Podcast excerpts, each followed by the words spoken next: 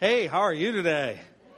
So, you know, I'm, I'm in a spot this morning, okay? Because last week I said today was going to be a lot of fun.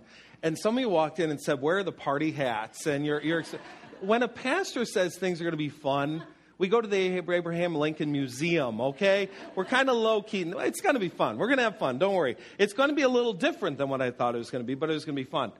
Uh, today we're going to do something that's inspired by Facebook. And you shouldn't do many things inspired by Facebook.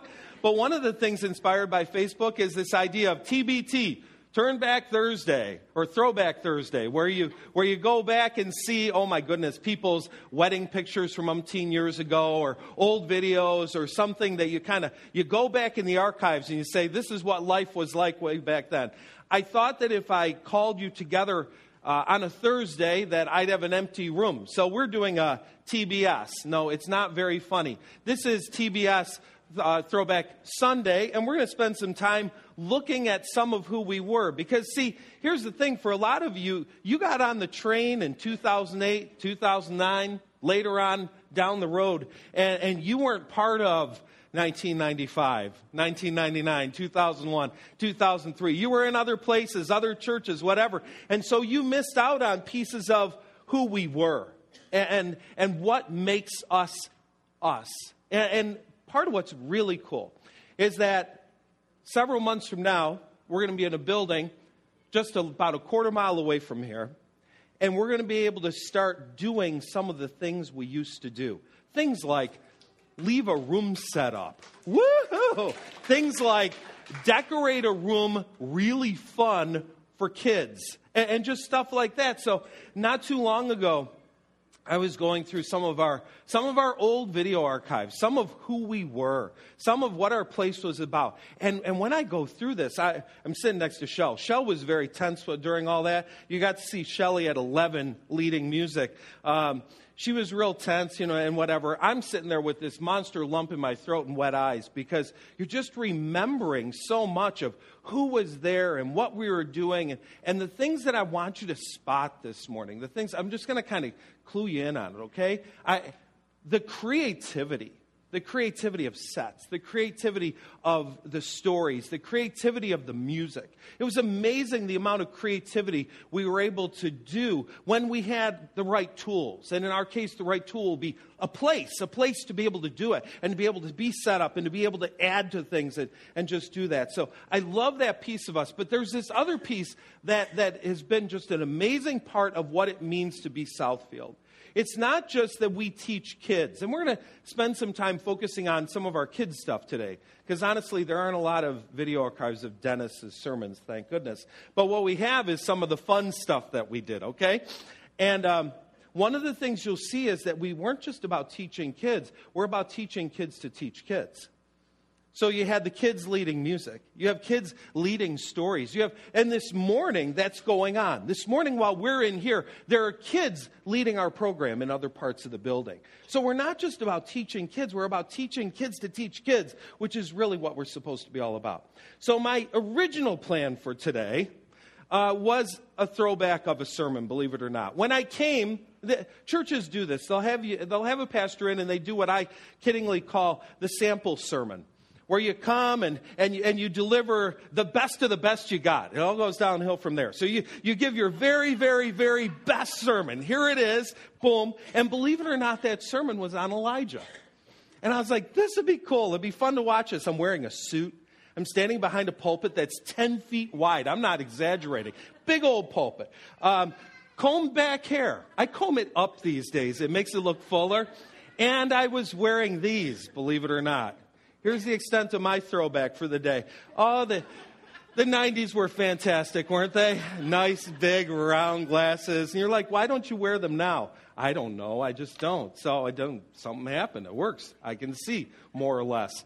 So anyway, I'm, I thought, I'll show that sermon. This would be kind of cool because part of what I wanted to hear was, what did Dennis of 1995 say to Bethel?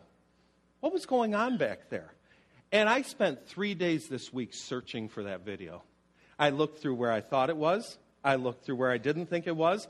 I looked through every box over at the warehouse, and there are a lot of boxes over at the warehouse. I went to Swanks. They have a cabinet over at their house. I looked through, I looked everywhere. I couldn't find it. And I'm like, okay, well, sign from God. What else? What else can we do?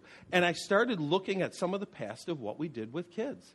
And I'm like, man, this really catches a flavor of who we are, who we were, the DNA that's still implanted, and what we're going to be able to do when we have a home and when we can stay set up every week. So I want to show you two clips this morning.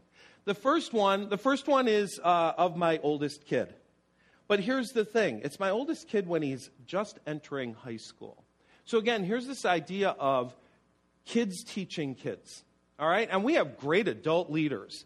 But what makes our adult leaders great is our, de- our adult leaders model to kids how to teach. And they model uh, just that energy and passion and excellence, the hard work, the creativity, all those pieces. So, and the reason I'm showing you this one is not because it's Brian. I'm showing you this one because they were doing a story on Elijah. And I thought, what better way to set this thing up? Now, now it starts out, and if you don't know Brian, you might get the impression from this video that he is one of the biggest, biggest braggers in the history of earth or something. The whole idea is that my God's greater than your God right? Elijah's saying to the prophets of Baal, My God's greater than your God. So he starts out talking about being the greatest baseball player in Minooka history. If you know baseball players in Minooka, you know that uh, greatest would not be where Brian falls, okay? So he's not suffering visions of grandeur. It goes with the story. So why don't you catch this, and then, and then we got more for you in a few minutes. Oh, hey. I'm Brian Pitt, better known as Wappy, or Brian Pepperson. Now, I am, without a doubt, the greatest player Minooka baseball has ever seen. Now, this is my friend, Brian Barnes. Not better known as Barnesy. Now, definitely, he's the second greatest player Minooka baseball has ever seen. Now, since I, of course, am the greatest baseball player Minooka has recognized, I've been chosen to, tell, to talk to you about. Wait, who says you were the best? Everyone knows that I'm the best. Sorry, guys. Looks like we're gonna have to settle this little dispute before I tell you the story. Uh, hey, let's take it Hi, everybody. It's Harry Caray out here, ready to announce this one. It looks like it's gonna be a good one. Here's the first contestant, Brian Barnes. Oh, he's clocking in here at about 35 miles an hour. Throws that one into the dirt. That one too. He throws like a girl. Oh, that's an insult to girls. He lets that one get by. I can't believe it. I've never seen anyone jump for a ball. That one's hit high deep, but it's foul. It's got to be the longest strike I've ever seen. This kid's slow as molasses in the wintertime. Speaking of molasses, I really like it. I like to put it on my bread, on my toast. He brings up a lot of dust there, but that's about it. He's got some really poor offense here. He throws that one straight up into the air. I can't believe it. He's worse than Alex Gonzalez. Here's our second contestant, Brian Penn. Oh, he's a stud. I've never seen anyone pitch so great. Oh man, did I mention he's wearing my favorite number? 15 has got to be the greatest. Oh, that one's hit high and deep. It's going. It's back there. It's gone. Brian Barnes is going to need a cereal box to catch that one. He hit the stuffing out of it. Look, I can't believe it. Look at Oh man, if this if this kid runs any faster, I think he's gonna lose his stuffing. I can't I really like stuffing. I really that's why I love Thanksgiving. Oh, oh man, he's fast. Look at him. Oh, there he goes. He's gonna slide. No, he somersaults to the second base, and he's safe by now. Now look at this kid's offense. Defense. I knew it was defense. This kid's amazing. I've never seen anything quite like it. Oh, we're so lucky. I, I guess we get to have an interview with him after that. How does it feel to be the greatest player in Minooka baseball history? Oh, it feels awesome. It's got to be one of the greatest feelings ever. And where'd Barnesy go? I didn't see him. Oh, the the uh, the trainer took him back back into the clubhouse because apparently he was so bad that uh, he pulled his hamstring or something. That's the latest that I've heard. All right, I'm glad that's settled. Now on why I'm really here. See, I've been chosen because I won that I get I get to teach you guys a short history lesson.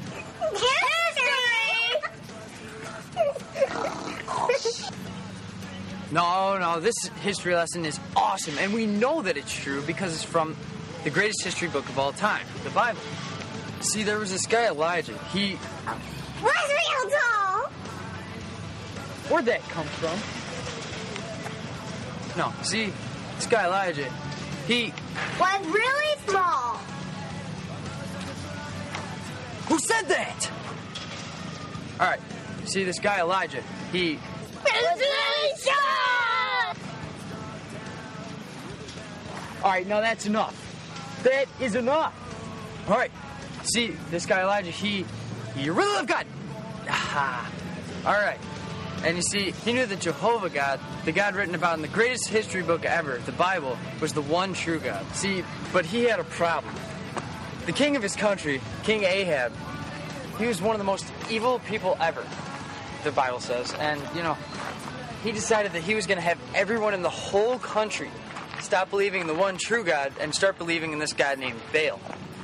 I mean, he, this, this Baal guy, he's totally fake. So this,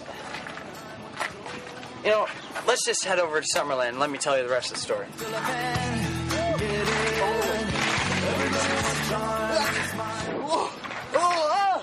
All right. Wait, where were we? I can't. Where were we? Oh, yeah. Well, of course. See, the deal with Elijah, this king had killed every single of the other prophets of God and replaced them with 450 prophets of this false God.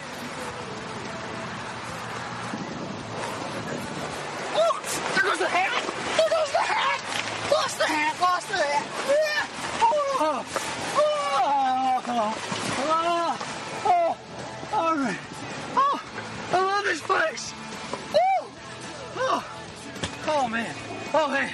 See, sorry. Our story goes on, and apparently this King Ahab guy had gotten all the people of Israel really dizzy. I mean, sorry, he had gotten all the people of Israel to, uh, you know, follow this false god named Baal. Which is pretty stupid because, as we know, there's only one God. And, you know, there's only one way to live forever with him in heaven. And this Baal guy, no, he's not working. He's not a cool dude, alright? So, Elijah didn't like this because he knew that, like us, like, he knew that there was only one true God. See, Elijah challenged King Ahab and all these other loser prophets of Baal to the, probably the biggest contest ever known to man. Even bigger than the Olympics, bigger than the World Series. That's pretty big. Where's my hat? I know I lost it.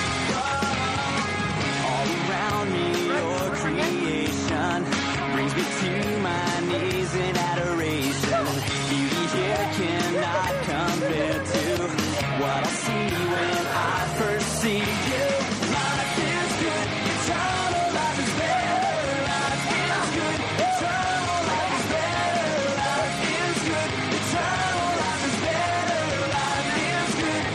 Oh, I almost forgot to tell you the most important part of this whole contest thing.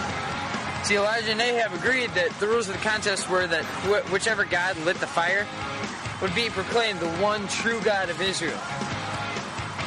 So, you know, once that was all decided, they said, let the games begin. Around me, your creation brings me to my knees in adoration. So the prophets of Baal, they were crazy. You know, when they got their bulls, sliced them up just like my steak that I got right here from Jewel. Yeah, it's not exactly the same thing, but it's, it's pretty close.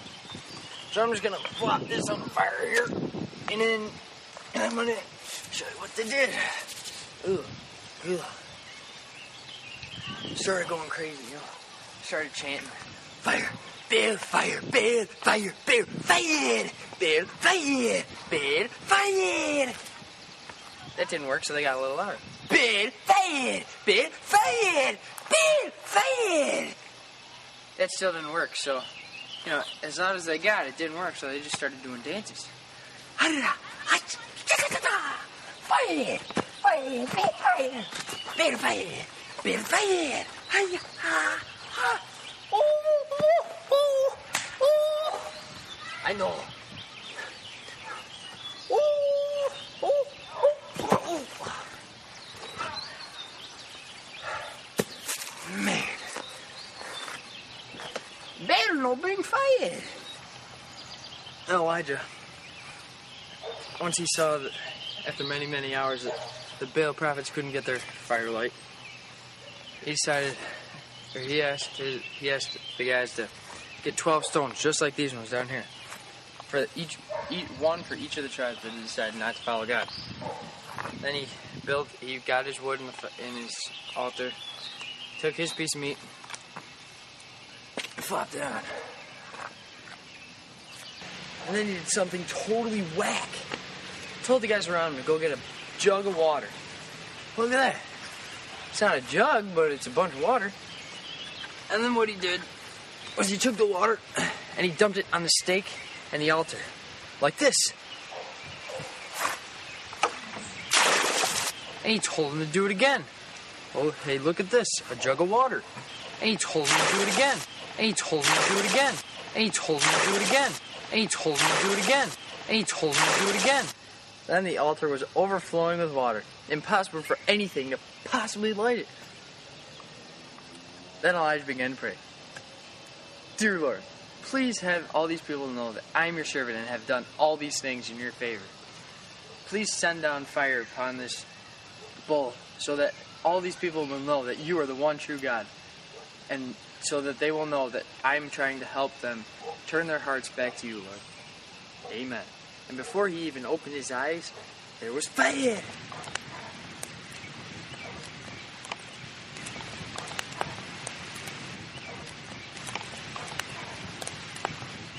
And all the people were convinced that Elijah was right.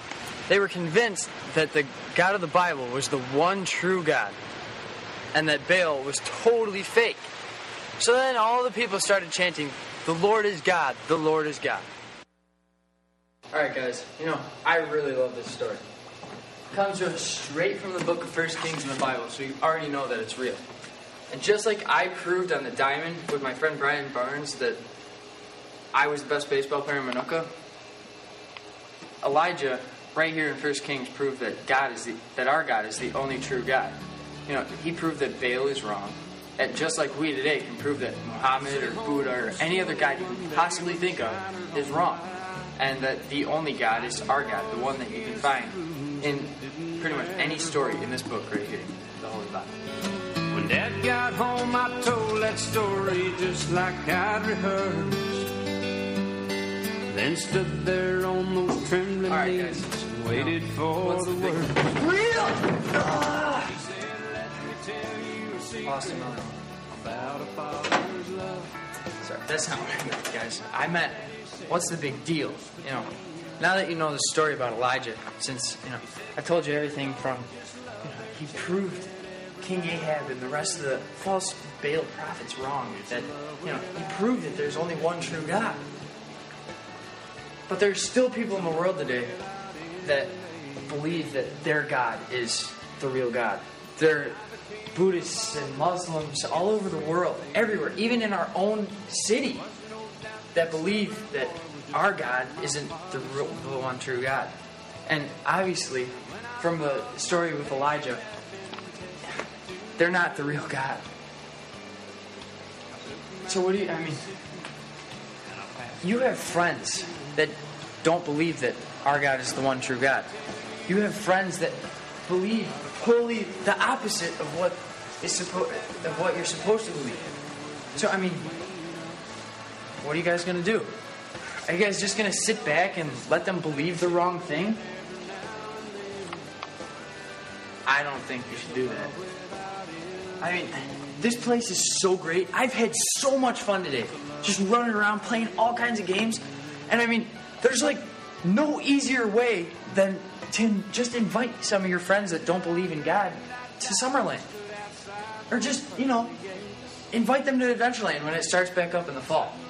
Or even do something as simple as this ABCs, admit, believe, and choose.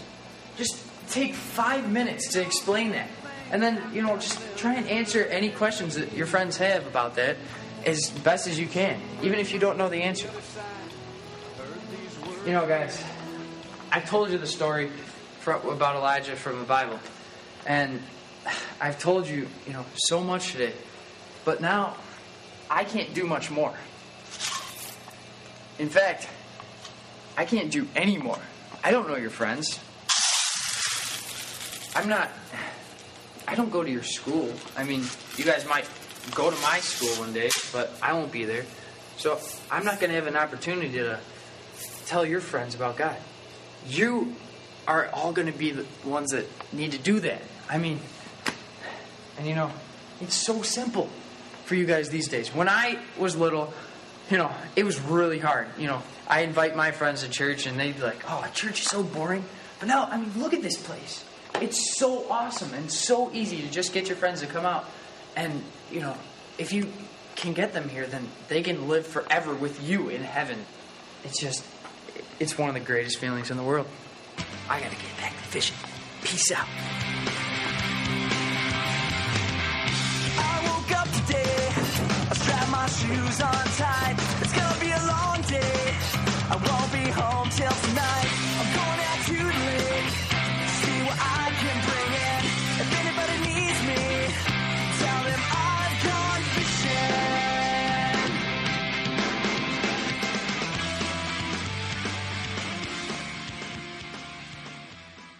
So that was Summerland. Summerland was um, grew out of day camp. Day camp went away because our garage burned down. We had a garage over at the other place, and uh, somebody in the middle of the night, on a very cold December night, took a dumpster, pushed it up against the garage, burned it, and everything you saw in the images went with it. All, I mean, all the decorations, all the stuff. And so out of that, you're like, how do you take tragedy and turn it into something great? And we went towards Summerland instead.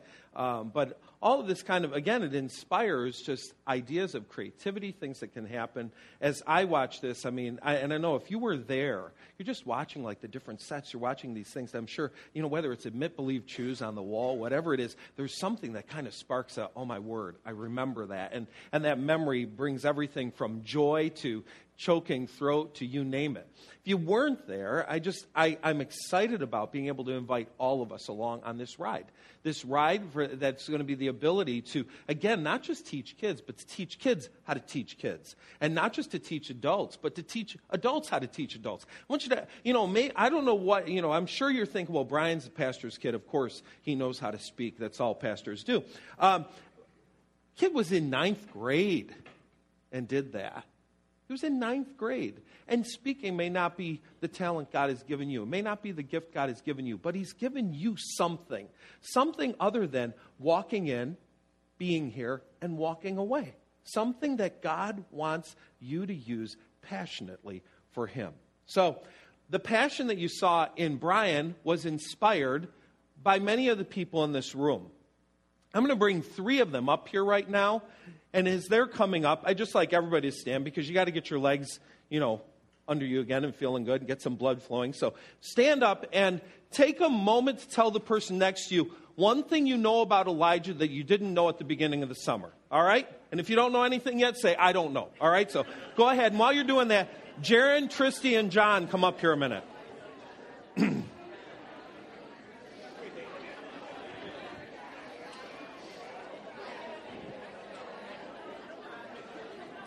Stand here. How you doing, Jaren? Where's John? Did John not hear? Oh, he's coming. All right, good, good, good. All right, you can have a seat. So you got these three and many others, Lorraine, so many people through the years that inspired and, and taught our kids. Way, way back, believe it or not, it's a long time ago. 2001. Jaren wasn't even Jaren Wojewoda yet. Jaren was Jaren Keene. I know it from the video. Because in the video, I called you Jaren Wojawuda. How in the world could I have done that? I introduced all three of them, and I said of John, whose name is Ahmed, you'll find out in a minute, he had just become an overseer in our church in 2001. Jaren was 14 days and four hours away from being married, And Tristi, of you, I said, you're the one that creates all the noise every Sunday. It was at that point that Tristi led music downstairs in Adventureland. So as I'd be preaching, I'd preach to a beat. You just feel this thumping going on, and, and you know what? We liked it. It was good. It was good. It was really, really good. There was a fourth member of this cast, too. His name is Chris Snyder. I think Chris is in North or South Carolina or somewhere south. But so, of all the creative things that we did, one of them was a, was a skit, and it's hard to call it a skit, called New Testament Rewind, where we took the kids from start to finish in the, in the New Testament, just gave them a dose of what was going on. Guess what? We have the video. and I'll tell you what, it's hilarious. It is so funny. And we're going to watch it. Now, now, what you got to know, let me just set up a few things. This is 2001 back when you didn't have cameras that really t- took great images, no HD, not the best sound quality in the universe. In fact, if anybody gets loud, Tristi, the, the, um, the mic gets real crackly, okay? I'm kidding. So, anyway, uh, so there will be points that you're like, okay, the sound quality isn't the best. That's okay, breathe. There are going to be points that you'll want to laugh. Please feel free to laugh, but just know that the actors can't pause for you. All right, so they're going to they're going to keep going. But uh, Shelley had a hard time watching music. You get about oh 20 minutes of watching you right now. So uh, you can watch or you can go take a really long bathroom break. It's up to you. All right. So we're going to get started. Have a seat.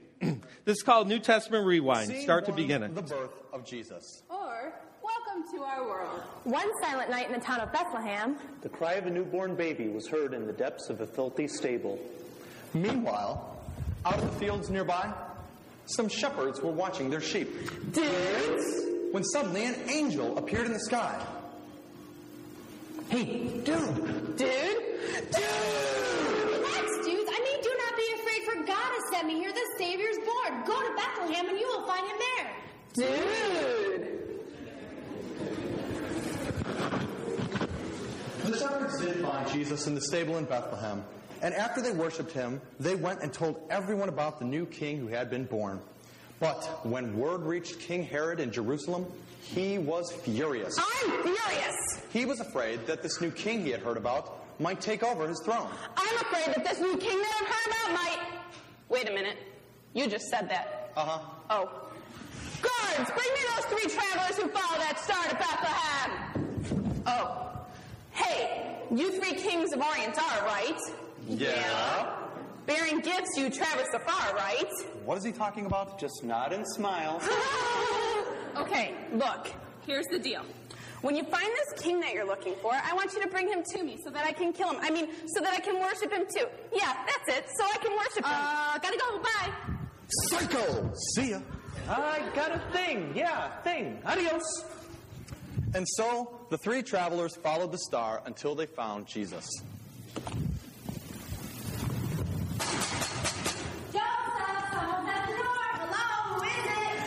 The wise men! The Weissman? Joseph, do we know the Weissman? Hello. Hello. Hello. Spread out. We've come to worship the new king. We bring gifts. Gold. Oh, right. Frankincense. Whoa. And myrrh. Oh, more myrrh? Already got myrrh? No, it's all right. I knew I should have gotten that Tybo gift pack. I brought the receipt. You can take it back. No, it's great. He'll love it. And so the three wise men uh, worshiped the baby Jesus. But they had been warned in a dream not to return to King Herod, so they went back home another way. I knew we should have taken that left turn at Albuquerque. Well, if you would have stopped and asked for directions. Herod still tried to have Jesus killed, but God protected Joseph, Mary, and Jesus, and they eventually made their way back to their hometown of Nazareth. And to make a long story short, too late. Jesus grew up. Scene two the life of Jesus. or so that's what it's supposed to look like. Who knew? When Jesus was 30 years old, he knew the time had come to do what he had come to earth to do to teach people how God wanted them to live and then to die and rise again. So he went out into the wilderness where a group had gathered to hear a wild man named John teach. I am John the Baptist. Okay, so I look a little weird. Duh, yeah. Okay, so I weird food like locusts and honey. Did he say locusts? Like bugs? Okay, gross. But I bring you an important message. The old way of doing things is almost over. No longer we have to sacrifice animals for the forgiveness of sins. And no longer have to listen to those Pharisees and work our way to God by doing good things. What? Are you serious? Yes. There is one who is coming soon. It is not me, but he is coming, and he's going to forgive our sins once and for all. If you're ready to follow him, come down and be baptized as a sign. But the Pharisees, who were the Jewish religious leaders at the time, did not like what they were hearing. In my day, we didn't get baptized. We offered God an animal sacrifice. And then we hit ourselves with a pain stick. And we liked it.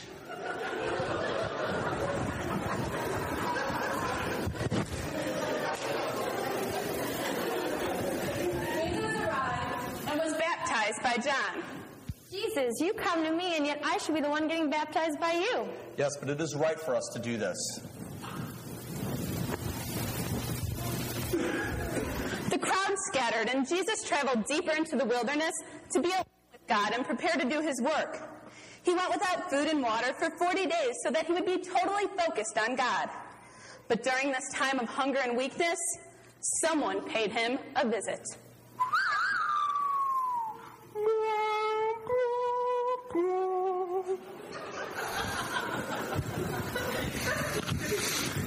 Jesus, Satan, I don't mean to pry, but you look a little hungry there. Why don't you bend down and turn those stones over there into bread and eat something? Nope. Well, how about this then? What if you go to the top point of the temple and just jump off? God will send his angels to save you, then everybody will see just how cool you are. What do you think? Uh-uh. All right. You see all the kingdoms of the world out there? I'll give them all to you. All you got to do is bend down and worship little old me. What do you think, kid? Nope. Not gonna do it. You know the deal, Satan. The Bible says, worship the Lord your God and him only. Now beat it, Satan.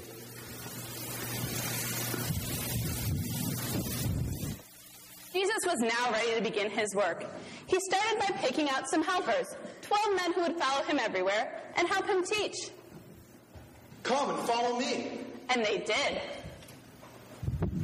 Peter? Andrew! John! James! James! The other James. Matthew? Philip? Thomas? Bartholomew? Thaddeus? Simon? And Judas. And for the next three years, the disciples followed Jesus as he traveled all around the area, telling people about God. During those three years, Jesus did many miracles. Look, I turned this water into wine.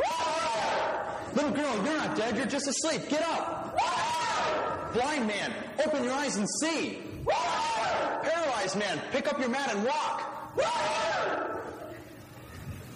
And on and on like this. But the Pharisees grew jealous of Jesus. In my day, we didn't have anyone going around doing miracles. If you were blind, you stayed blind. If you were dead, you stayed dead. We were miserable, and we liked it.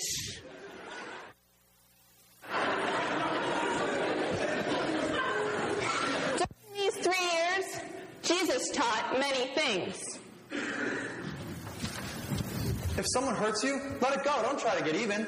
No way! Yes way. And if you want to be great, then you need to serve other people. No way! Yes way. And if you want to honor God, you need to keep your mind and your heart pure as well as your actions. No way! Yes way. And on and on like this. Jesus taught in a way that people had never heard before. And the Pharisees, they grew to hate Jesus. In my day, we didn't say things like, don't get even. If somebody hurt us, we hurt them right back, and that was that. We were miserable, selfish, and greedy, and we liked it.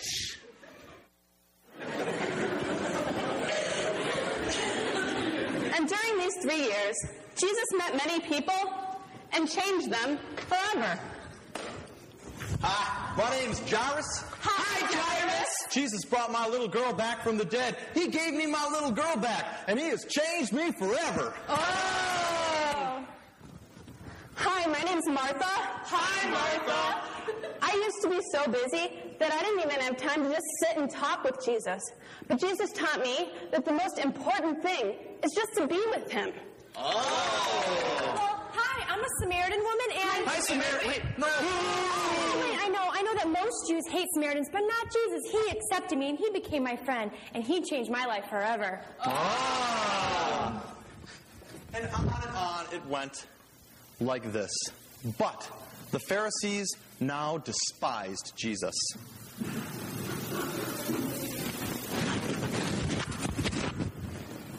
In my day, we didn't go around changing people. We were lucky if we changed our underwear. And we liked it.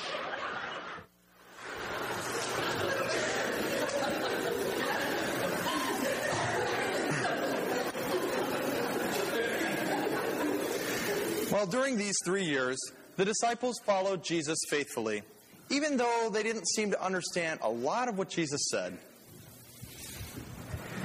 Now, did he say, Blessed are the cheesemakers? No, I think it was peacemakers. Well, did he say after three days the loaf of bread would rise? I think he said that after three days he would rise. Oh, well, Well, what's that supposed to mean? I don't know.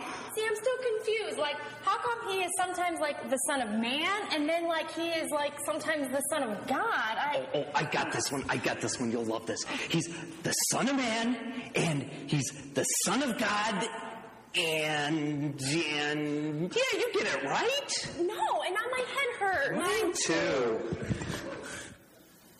But even though they didn't understand it all, they still followed him. Dur- during those three years, tons of other stuff happened. An amazing story today. Jesus took five loaves of bread and two fish and miraculously made enough food to feed 5,000 people. More at five.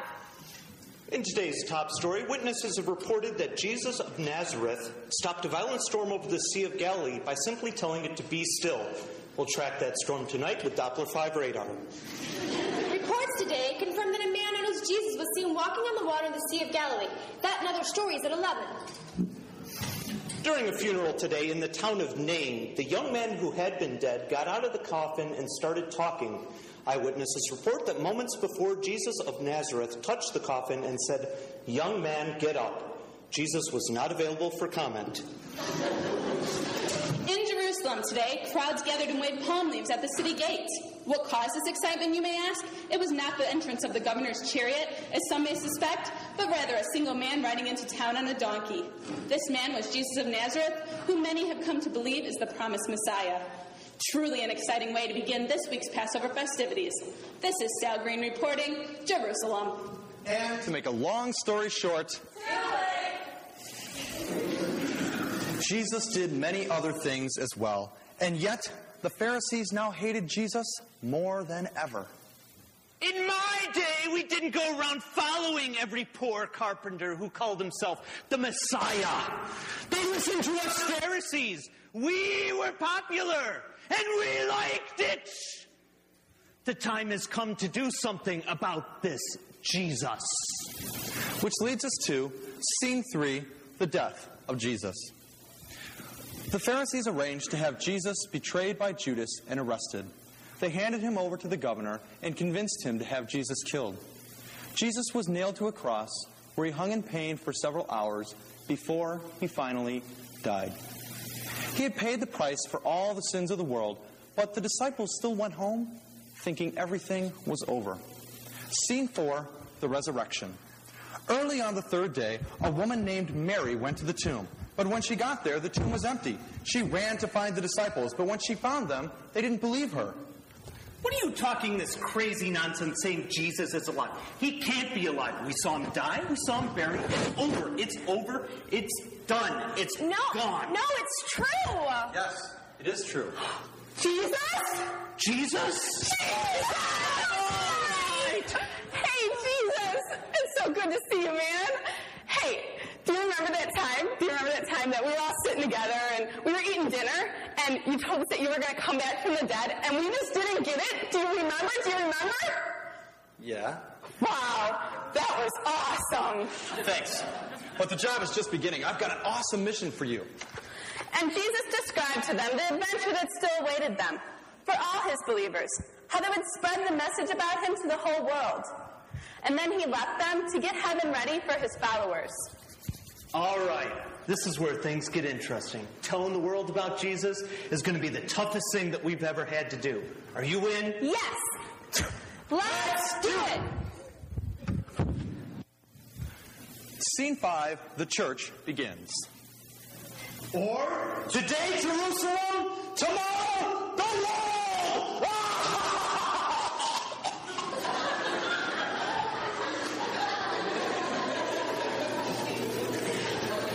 The disciples all stayed in the town of Jerusalem for several days, just as Jesus had told them to do. But on a day called Pentecost, God sent them a gift. No, it wasn't candy. No, no, no. It's not TV. Let me tell you. No, just zip it. Zip, zip, zip it. Zip, zip it. What he sent them was the gift of the Holy Spirit. Cool! This is what I've been saying. On the day of Pentecost, God sent the Holy Spirit to the first disciples in an amazing way. A violent wind blew and filled the whole house where they were.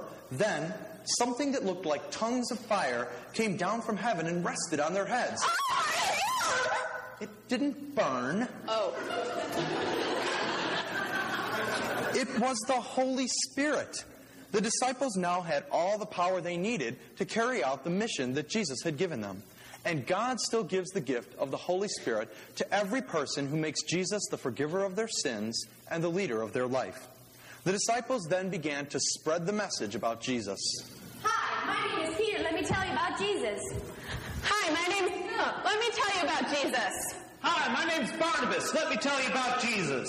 Sometimes people listened, and huge numbers of people became Christians. Yes! But Hi, my name's Stephen. Let me tell you about Jesus.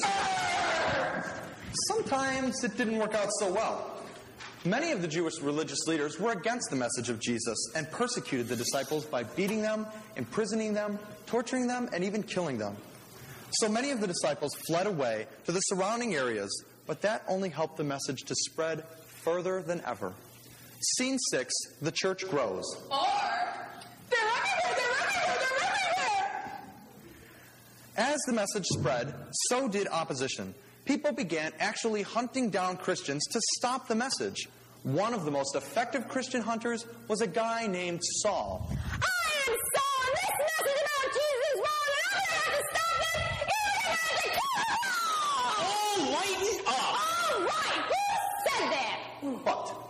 Was changed forever when Jesus appeared to him on the road to Damascus. Saul, why do you hurt me like this? What? Who are you? I am Jesus, the one you are persecuting. Well, get up and go into the city. I've got plans for you.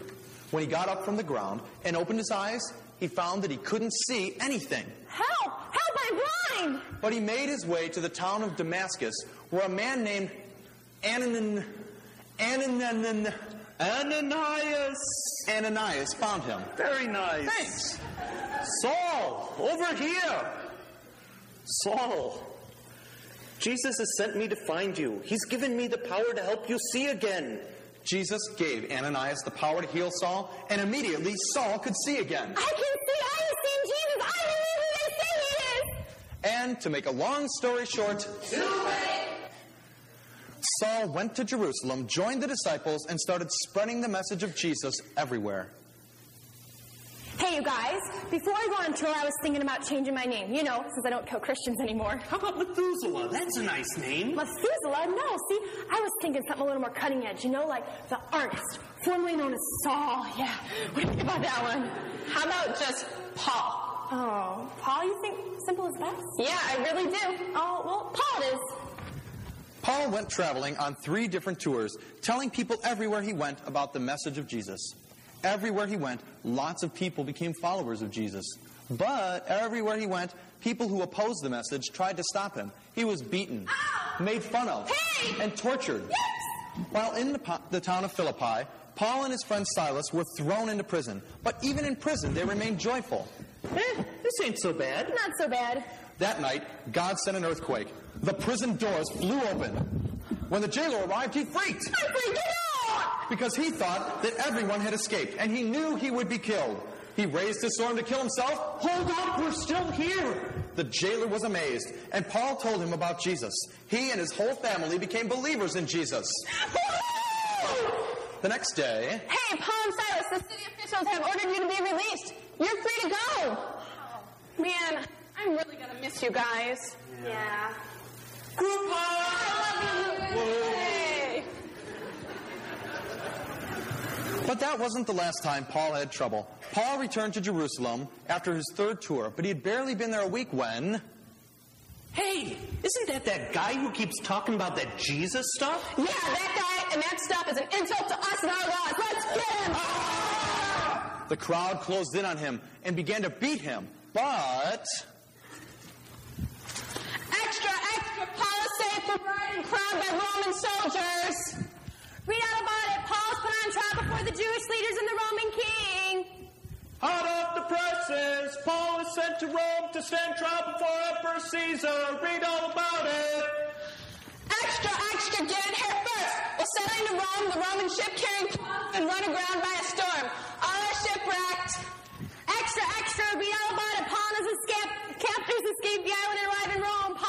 Paul's awaiting his trial with Caesar. And so it went. Yet all throughout Paul's trials, he continued to tell people about Jesus and what had happened to him on the road to Damascus. Paul stayed in prison for at least two years waiting for his trial with Emperor Caesar. Hello, Caesar here. Caesar's a big guy. Little man named Paul's down in prison, wants to come see Caesar. Caesar's too busy to see Paul right now. Not gonna do it. Would not be prudent at this juncture.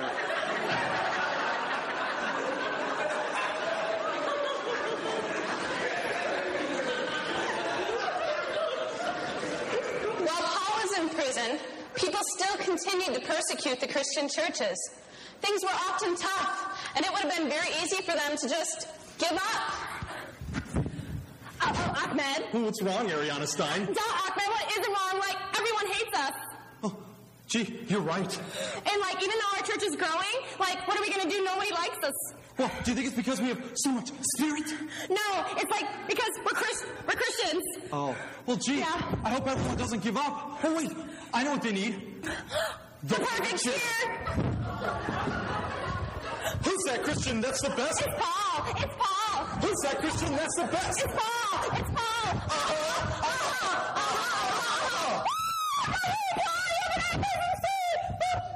Oh. mm.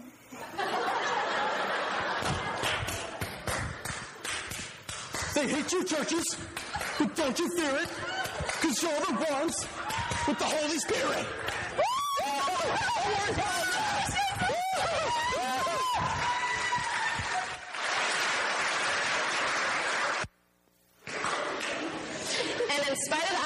The the churches continued to grow and spread. While Paul was imprisoned in Rome, he continued to send letters to the different churches, teaching them and encouraging them. And Long story short, Too late! the message continued to spread to the ends of the earth. Scene 7, Revelation. Or it ain't over till it's over. Sometime around 95 AD, John, the same John who had been one of the original 12 disciples, was condemned to an island called Patmos. During this time, Jesus appeared to John and gave him a vision of what was going to happen in the future. Now, a lot of what John wrote is kind of confusing. And I saw four living creatures, and they were covered with eyes in front and in back. Huh? When the Lamb opened the third seal, I saw a black horse, and its rider was holding a pair of scales. What's that all about? The fifth angel sounded his trumpet, and I saw a star that had fallen from the sky to earth. The star was given the keys to the abyss? I don't get it. Like I said, a lot of what John wrote is kind of confusing. But this much is clear. Jesus is coming back someday. And when he does, he's going to snap Satan like a twig. All wrongs are going to be made right. There'll be no more suffering, no more pain, and no more tears. And those who are his followers will be with him forever. Until then, it's up to his followers to spread the message about him. In Jerusalem, In Judea, In Samaria, and to the ends of the earth. The story ain't over till Jesus comes back. come, Lord Jesus. And telling those guys they did a great job.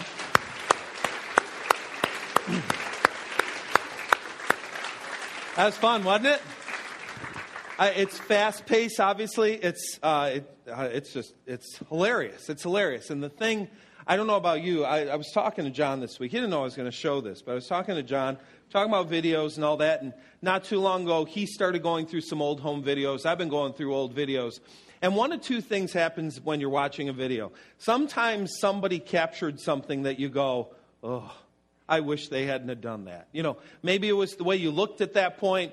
Maybe it's something you said, and now it's there forever and ever and ever, and it's stuck there. That's one side of what happens with videos. There's this other side that, that I've found that's really cool. You go back and look at something from the past, and you kind of forget the best of who you were. You forgot. It's been a while. And you look at this and you go, wow, that was cool. Wow, we did that. Wow, we went there. I, for me, I've watched these a few times. Again, even just looking at sets and going, look at all the stuff those people made for a week of camp. Look at all the work that went into that. I mean, if I were doing the skit, it used to be kind of a day camp joke. I was not great at memorizing. So there would be scripts on posts and the back of my hands and all this sort of stuff, trying to figure out where I was. All the memorizing that went into that. Just not only the lines, but the right hat at the right time and boom, boom, boom, moving around like that. Um, when I looked at it, I thought there are three things involved in this. There was obviously an intense amount of creativity, a, a huge amount of hard work, and a love for kids and a love for people that just won't quit.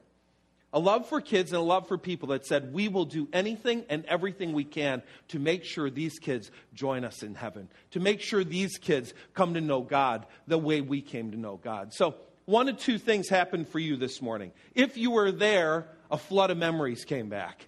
And you said, Oh my word. By the way, John, can you still do that cheer? We'd love to see a whole Sunday morning of the two of you. Maybe the whole Old Testament in Ariana Stein and Ahmed. But anyway, um, oh,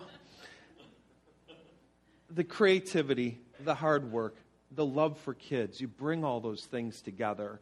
And you know what? I mean, that, that, that was the best of us.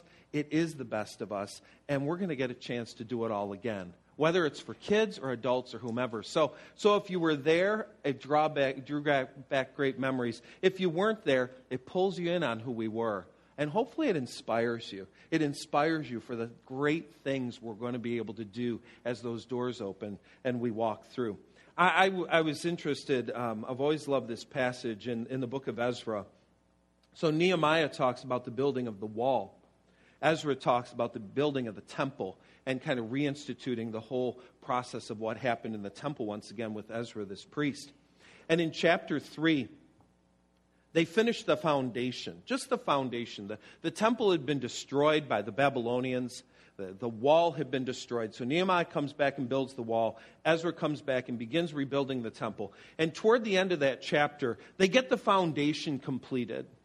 And, and then, and then they, they it says um, that they gathered together and, and they had a, a time of worship together. And in verse 12, it says, Many of the older priests, the Levites, and other leaders who had seen the first temple wept aloud when they saw the new temple's foundation. And others, however, were shouting for joy. And the joyful shouting and weeping mingled together in loud noise that could, not, that could be heard from a distance. I've always loved that passage because what it tells me is God uses both our memories, memories of things that were, uh, fond memories of things that were, as well as dreams of what can be. And he brings both those people, both those things together to bring about a new season of his work. And so for us that were there, there may be some looking back nostalgically and saying, remember what was. And for others that are part of it now, they're saying, think of what could be, and we bring together the memories and the dreams, and we move forward from here and write yet another amazing chapter of what God is going to do as we reach children, families, moms, dads, people for Jesus Christ. Great opportunities ahead. Great opportunities ahead. So, so I hope by your definition today was fun. If not, you can get a full refund at the door. So we're, we're good to go. Our servers are going to come right now. If we have servers, I don't even know if we, uh, four of you know how to pass a basket. Go ahead and stand up and head on back, and they're going to go ahead and collect the offering.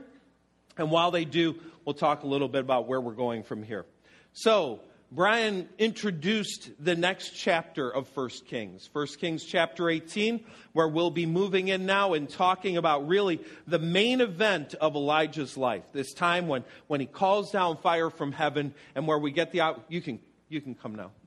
Um, you, uh, calls down fire from heaven, and, and we see this great, this great challenge between the prophets of Baal and the prophet of God, Elijah. So, what I'd encourage you to do this coming week, if you have some time, go ahead and take your Bible and read the book of 1 Kings, chapter 18. Get real familiar with 1 Kings, chapter 18. It's going to start out talking a little bit about a prophet named Obadiah. We'll talk a bit about him, and then we'll talk about that great contest that takes place between the two.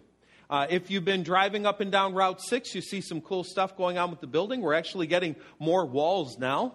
Uh, walls are going in place with the, with the ability to go ahead and put the siding on that really soon. So if you haven't taken a peek lately, you might want to drive by today and just, just take a look because things are really progressing. It's really, really, uh, really looking great. So we're excited about that. And again, probably toward the end of the summer, maybe into the early fall, we'll take another tour over there so that you'll be able to not just see the outside but the inside and begin to get excited about what's coming. Uh, good summer because of the. Um, because of the snow and everything else, we were able to uh, work out an arrangement with the school that we're going to be able to stay set up a little bit longer than normal. We're going to go uh, basically all the way through our outdoor service, which is great. Uh, and then after that, this is kind of fun. We'll have 16 setups. 16 setups and we'll be done. So it's getting closer and closer to that time uh, that we're going to be able to move in. But part of what I've been trying to really emphasize in all of this is um, the building isn't a finish line, okay? It's not like we get there and, yay, we're done, let's sit, we're done. Uh, the building is a starting line. It's yet another starting line in 130 years worth of starting lines. We keep starting again and again and again, and we get another opportunity to start. So make sure you get the right mentality going. And part of the reason we do this morning is to be able to look and say, look at some of the stuff that we'll be able to do. Look at the inspiring things we'll be able to do when we have a place of our own to call home. So let's go ahead and stand together, and to close in prayer. Father God, I thank you so much for the gifts and talents we're able to see on display this morning. For people who have an incredible love for you, a great love for children and for their families, people who are uh, gifted, incredibly talented, and who are willing to put in just tremendous amounts of hard work to inspire other people and to make them laugh, and in the process, to catch them with the gospel.